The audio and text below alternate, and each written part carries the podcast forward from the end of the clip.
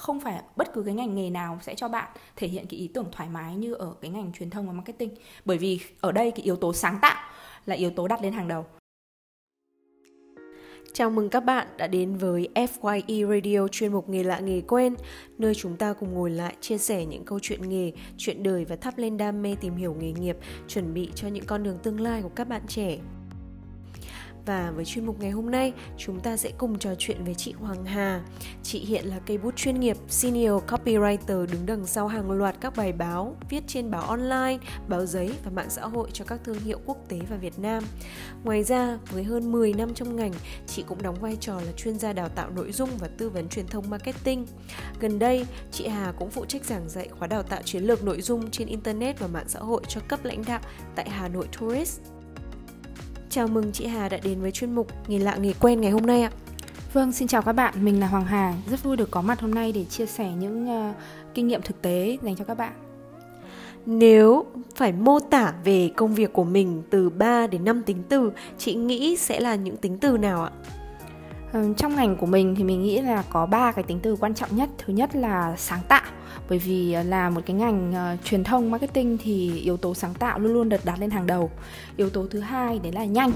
Uh, vì cái ngành này là một cái ngành làm việc với thông tin mà như các bạn đã biết thì thông tin nó diễn ra xung quanh chúng ta và thay đổi hàng ngày. Vì vậy phải luôn luôn có cái phản ứng rất là nhanh với từng sự thay đổi ở trên bất cứ nền tảng nào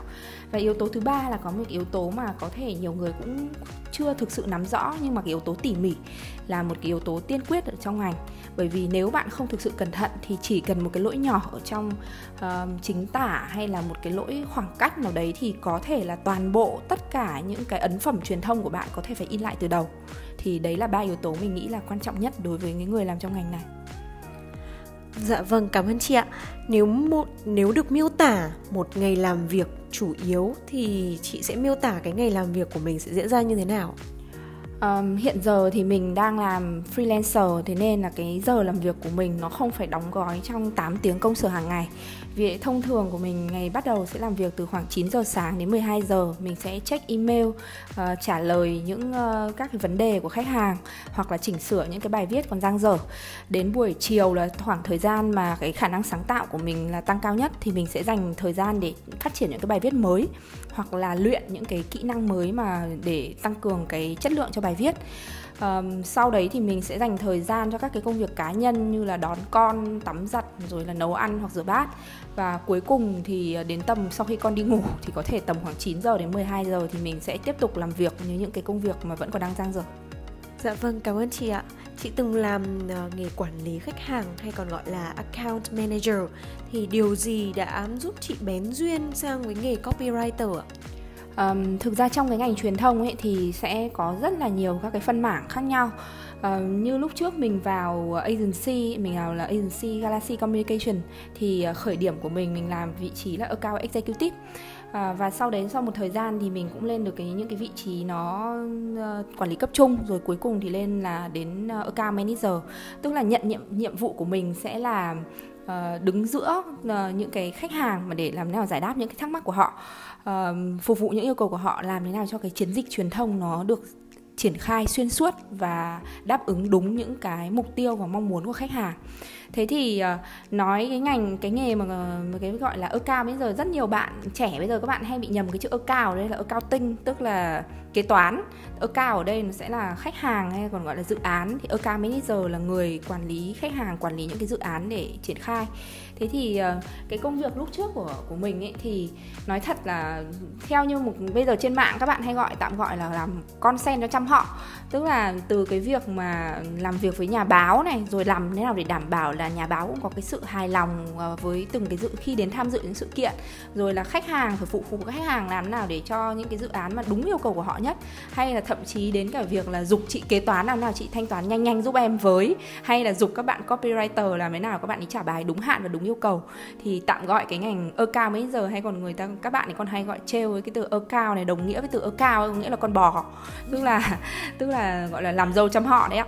thế còn ờ, cái cơ duyên mà thực ra mình nhưng mà cũng cái chia sẻ những cái khó khăn ở trong cái ờ, cái vị trí ở ca mấy giờ như vậy thôi nhưng mà ở một mặt khác ấy, thì cái vị trí ở ca mấy giờ nó cũng lại cho bạn cái khả năng mà làm việc ở những rất là nhiều cái lĩnh vực khác nhau. Ví dụ như lúc trước mình cũng phải mình làm ở vị trí cao bây giờ mình cũng phải biết một chút về kế toán. Rồi là khi mà soạn hợp đồng mình cũng cần phải chú ý đến những cái điều khoản của hợp đồng. Rồi là làm việc với khách hàng hoặc là làm việc với nhà báo với mỗi đối tượng khác nhau thì lại phải có cái sự nhạy bén và cái sự tinh tế để đảm bảo là những cái cuộc nói chuyện của mình là không bị đi quá giới hạn chẳng hạn. Thế thì um, trong những cái cơ hội làm việc đấy thì lúc đấy mình cũng được giao là viết bài cho một cái dự án bất động sản và cũng là một cái cơ duyên tình cờ thôi thì khi mà mình ban đầu tiên mình chỉ là một người một gọi một thành viên về viết ở trong nhóm thôi. Và những cái bài viết của mình lúc đấy nó cũng rất là thô sơ và phải chỉnh sửa rất là nhiều. Nhưng mà lúc đấy thì cái chị uh, quản lý cái dự án mà viết bài cho bất động sản ấy thì chị có lẽ là không biết là nhận thấy cái tiềm năng của mình một chút hay sao thì có một lần trong những rất nhiều lần bị chê thì có một lần chị khen và chị gửi cho mình lại một cái bản kế hoạch ban đầu tiên của cái dự án đấy. Và chị bảo rằng là chị thấy em có tố chất ở trong cái ngành viết lách này. Và chị gửi lại em toàn bộ cái bản plan được xây từ ban đầu để em hiểu rằng là cái quy trình đi từ một ý tưởng thô sơ từ ban đầu đến một cái kế hoạch truyền thông mấy chục bài viết đấy thì nó được triển khai như thế nào. Và có cái lẽ cái lời động viên của chị cũng gọi là thắp lên một cái ngọn lửa nhen nhóm với mình để mình thấy là à hóa ra không phải là trước giờ mình mình không có năng lực về ngành viết mà có lẽ là chưa có cơ hội mà thôi. Và sau đấy thì cũng lại một sự tình cờ khác là khi mà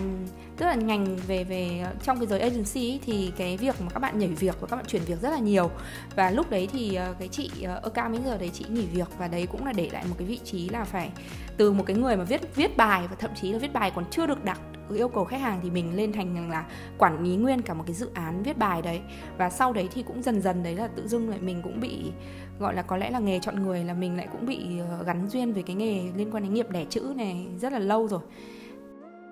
Dạ vâng, à, cũng cùng một câu hỏi ạ. Thế chị có thể chia sẻ luôn về những cái kỷ niệm đáng nhớ nhất của chị đúng không ạ?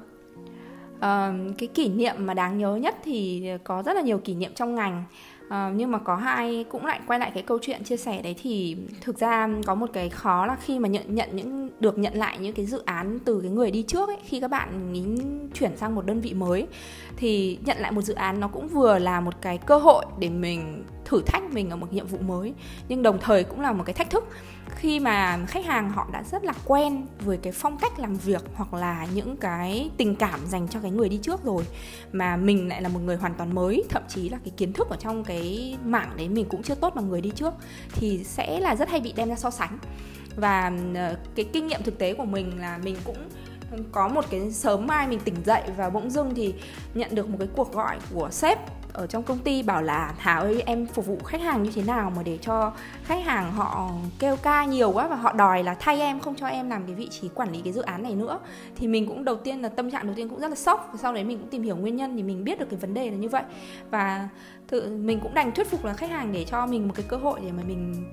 thử phục vụ họ tốt hơn và lắng nghe những cái yêu cầu của họ để đảm bảo được cái um, chất lượng của bài viết hoặc là những cái tiến độ của dự án tốt hơn. Và cũng là một cái trải nghiệm rất là vui là sau đấy là một thời gian thì khách hàng cũng dần dần có cái sự tin tưởng với mình. Và sau đấy thì khách hàng đồng ý ký tiếp hai cái hợp đồng tiếp theo với công ty. Thì đấy là một trong những cái thành công đầu tiên mà mà mình gọi là ghi dấu mình trong cái chặng đường mà mình bước chân sang cái nghiệp sâu hơn với viết lách. Vâng, cảm ơn chia sẻ về những kỷ niệm của chị ạ. À, theo chị thì những cái yếu tố cần thiết để mà có thể theo đuổi nghề và hoàn thành tốt cái công việc trong nghề này là gì ạ? À, một cái yếu tố mà mình thường nhắc các bạn khi mà các bạn vào nghề ấy, thì thực ra là cái yếu tố bền bỉ có lẽ là sẽ là cái cái từ khóa mà mình nhắc đi nhắc lại với rất là nhiều bạn. Bởi vì um, không phải chỉ bản thân mình mà rất nhiều lần mình nhận được những cái lời nhắn nhủ của các em khóa sau hoặc là những cái bạn nhân viên ở các cái công ty truyền thông còn rất là non trẻ. Thì các bạn chia sẻ với mình là các bạn cảm thấy rất là mệt mỏi hoặc các bạn cảm thấy là có lẽ mình không thực sự sinh ra để làm với cái ngành này. Mặc dù ban đầu tiên bạn làm thì bạn chính bạn là người lựa chọn cái ngành này nhưng bạn cảm thấy sau một thời gian thì thì cảm thấy cái hiện thực cuộc sống uh, khiến bạn ấy không cảm thấy thực sự hứng thú khi mà ngày ngày phải nghe khách hàng uh, ca thán này rồi là phải phục vụ những yêu cầu trên trời dưới biển của họ. Thì những cái việc đấy khiến cho các bạn ấy bị gọi là tụt cảm xúc rất là nhanh. Và các bạn lại quay lại hoài nghi cái lựa chọn ban đầu của mình là liệu mình có thực sự sinh ra để làm cho cái ngành này hay không. Thế thì mình luôn luôn nói với các bạn rằng là ừ, muốn biết làm được ngành này có thực sự hợp hay không thì bạn phải làm một cái thời gian nó đủ chín rồi mới xác định được chứ nếu mà chỉ vì một vài cái lời nhận xét mà cảm thấy khách hàng cảm thấy không ưng ý vì mình về mặt này hoặc mặt khác mà mình đã vội từ bỏ ấy, thế thì mình sẽ bị cảm xúc nó lấn át cái lý trí của mình thì như vậy mình đưa ra những cái quyết định không thực sự phải là phù hợp Cảm ơn chị ạ. Đối với những những bạn trẻ mà có mong muốn theo nghề thì chị có lời khuyên gì về chọn trường cũng như là chuẩn bị các kỹ năng không ạ? Uh, theo mình thì thực ra là với cái ngành của mình thì không nhất thiết bạn phải là sinh ra và làm học trường ngành nào và làm cái ngành đấy. Nhưng mà bạn sẽ luôn luôn phải có những cái bộ kỹ năng cần thiết mà bạn có thể ứng dụng trong rất là nhiều cái ngành nghề khác nhau. Mình chỉ nói một cách rất là đơn giản. À, cho dù bạn có thể rất là thông minh bạn đạt điểm số tốt ở trường hay là rất nhiều yếu tố khác nhưng ở cái công ty truyền thông ấy, thì sẽ không ai yên tâm giao cho bạn phụ trách một kế hoạch truyền thông nếu bạn bị sai những cái lỗi chính tả hay là những cái lỗi format. Hay là bạn trình bày một cái file bản in, tức là kỹ kỹ năng văn phòng của bạn chưa tốt, đến nỗi mà sếp giao cho một cái hợp đồng để mà làm việc với khách hàng bạn cũng không biết chỉnh sửa như nào để in cho nó đẹp. Thì đấy là những cái kỹ năng mềm mà mình nghĩ là rất nhiều các bạn, bây giờ các bạn bị thiếu. Vì thực ra là vào cái công ty truyền thông thì ờ, công ty có thể đào tạo bạn từ đầu, chỉ cần bạn có một số kỹ năng mềm nhất định ví dụ như mình thì mình vào bên công ty truyền thông mình chỉ có một cái kỹ năng cơ bản, lúc đấy là tiếng anh mà thôi. Ờ, và công ty đào tạo từ đầu hoàn toàn thế nhưng mà có những cái kỹ năng khác, ví dụ như trong cái việc tin học văn phòng này, hoặc là về những cái kỹ năng mà làm việc này, hay là đối ngoại này, ngoại giao, rồi là từ kỹ năng là đàm phán giá cả khi làm việc với các cái nhà thầu cung cấp, bạn cũng phải cần phải có chẳng hạn. Thì đấy là những cái bộ kỹ năng mà bạn hoàn toàn bạn có thể học ở trên ghế nhà trường. Thế còn cái cái con đường mà bạn lựa chọn về sau thì có thể là bạn sẽ làm một cái nhánh nào đấy mà hoàn toàn bạn chưa nghĩ là bạn làm. Thì lúc đấy bạn sẽ tiếp tục trau dồi tiếp. Dạ vâng, cảm ơn chị Hà. Theo chị thì có nhất thiết là phải học ngành nào làm ngành đấy không và làm thế nào để mở rộng cơ hội làm việc mà bạn chưa bao giờ nghĩ là thế mạnh của mình? À, thì cũng như mình chia sẻ trước đây ấy, thì thực ra không phải chỉ bản thân mình mà các sếp ở trong các cái công ty truyền thông ấy, rất nhiều người là không phải là học ngành báo chí hoặc truyền thông à, có người thì học khoa tiếng Anh thậm chí có người thì làm ngành kỹ thuật nhưng sau đấy thì cũng vì một cái con đường đưa đẩy nào đấy thì mọi người lại bén duyên với cái ngành truyền thông và ở lại trong ngành.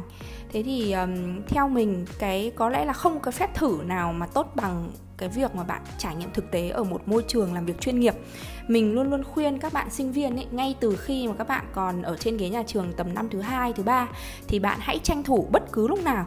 có thể làm việc miễn phí, làm cộng tác viên miễn phí cho những cái dự án ngắn hạn cũng được hoặc là hợp tác dài hạn với những cái công ty truyền thông. Nhưng mà theo hình thức là cộng tác viên có thể một, hai giờ hoặc một, hai ngày một tuần cũng được. Thì khi mà bạn vào những cái môi trường chuyên nghiệp như thế thì bạn mới thực sự, bạn biết được rằng là cái cái hiện thực của cái công việc này nó như thế nào và xem rằng liệu cái công việc này nó có phù hợp với bạn hay không, hay là bạn nên chuyển nhánh sang một công việc phù hợp hơn.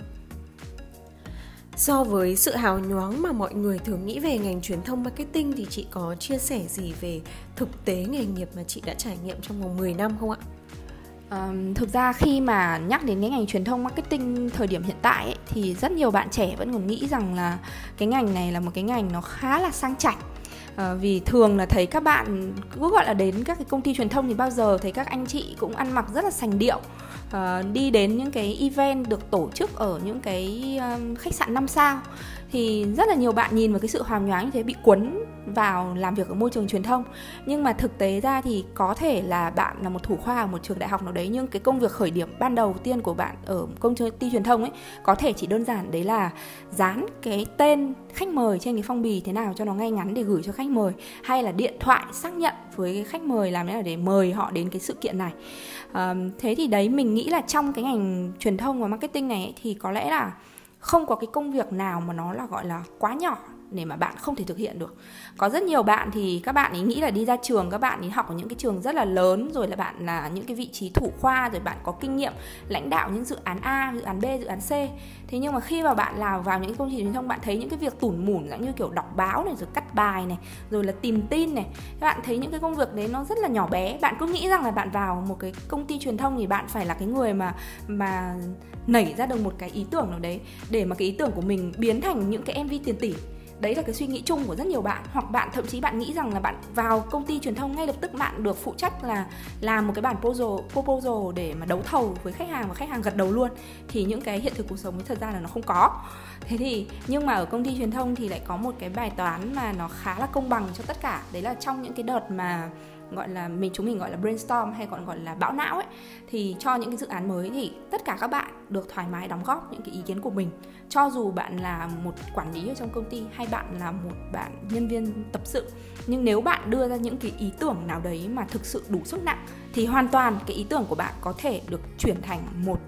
cái MV chuyển thành một cái chiến dịch truyền thông mà có sức vang. Thì cái đấy là một cái bài toán công bằng mà mình nghĩ đến một cái cơ hội mà không phải bất cứ cái ngành nghề nào sẽ cho bạn thể hiện cái ý tưởng thoải mái như ở cái ngành truyền thông và marketing. Bởi vì ở đây cái yếu tố sáng tạo là yếu tố đặt lên hàng đầu. Bạn có thể vào cái ngành này và bạn tiến lên rất là nhanh, chỉ sau vòng 2 năm bạn có thể lên được quản lý, nếu mà thực sự bạn có cái sự sáng tạo, cái sự kỷ luật và cái sự nghiêm túc đối với nghề.